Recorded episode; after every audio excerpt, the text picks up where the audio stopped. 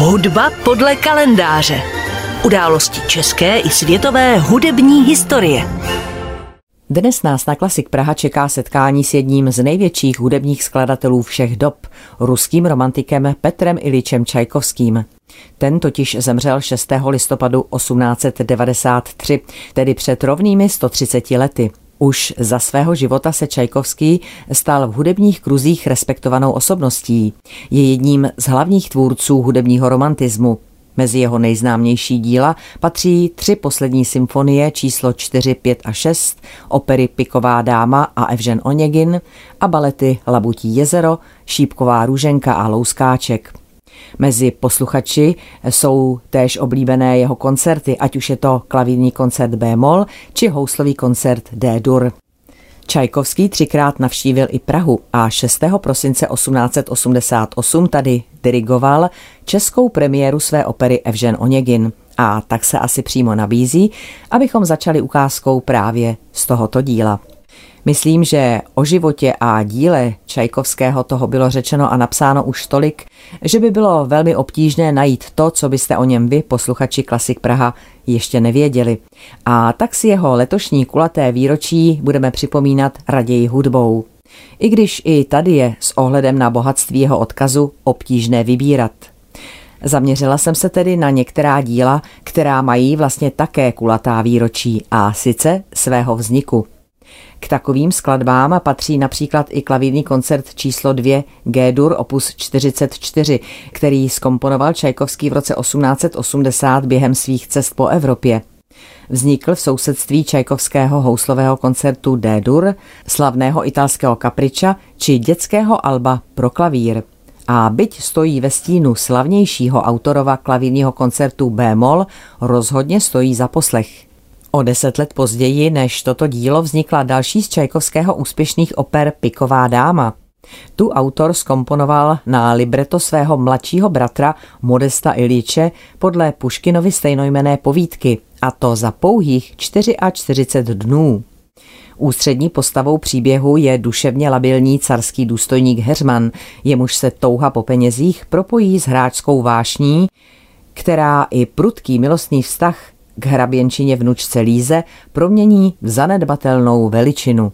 Právě tato podivnost a výlučnost Heřmanovy postavy popoháněla patrně skladatele k takto krátkodobé cílevědomé tvorbě. Čajkovský totiž prožíval Heřmanův osud velmi intenzivně a jeho sebevražda jej prý dokonce uvrhla do plačtivého zoufalství. Poslechněme si tedy teď dvě árie z této opery. Tu první zaspívá baritonista Simon Kinlyside, druhou sopranistka Nomeda Kazlaus. Na závěr dnešní vzpomínky na tohoto ruského velikána zazní další jeho významné dílo a sice slavnostní předehra 1812 z roku 1880, tedy časový souputník už dnes zmiňovaného druhého klavírního koncertu či italského kapriča. Toto slavnostní symfonické dílo se vztahuje, jak může tušit i neobeznámený posluchač, k vítězství Ruska nad napoleonskými vojsky v roce 1812. Premiéra skladby se konala při 70. výročí této události v katedrále Krista Spasitele v Moskvě, dodnes největším pravoslavném kostele na světě, a to v roce 1882 dodnes představuje monumentální dílo, které je realizováno při významných příležitostech.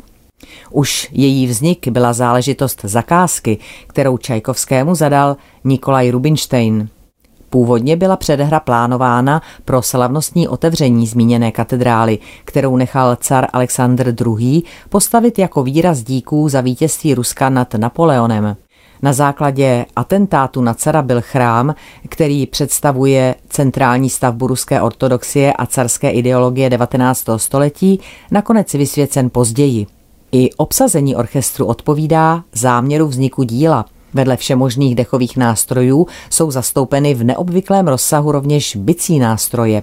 Kromě tympánů, malého a velkého bubnu, trianglu, činelů, tamburíny a zvonů je předepsán dokonce kanón – ovšem s poznámkou v partituře, že má být použit nástroj, který bude simulovat výstřely z děla.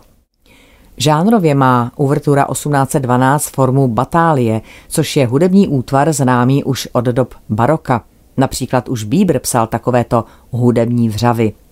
Posléze ale byl chápán jako žánr programní hudby, napodobující průběh bitvy například střetem nástrojových skupin a podobně. Je zajímavé, že tato Čajkovského skladba je velice populární i dnes a byla populární i za sovětských časů po pádu cara. A to přesto, že sám autor jí nepřikládal žádnou velkou uměleckou váhu. V dobách Sovětského svazu však přece jen byla trnem v oku ve skladbě citovaná carská hymna a byla proto nahrazována melodií z Glinkovy opery Ivan Suzanin. Populární je skladba do té míry, že se jí chopily i soubory mimo oblast vážné hudby. Například byla v určité podobě i v repertoáru Swingle Singers či hiphopové skupiny Army of the Pharaohs. Hudba podle kalendáře.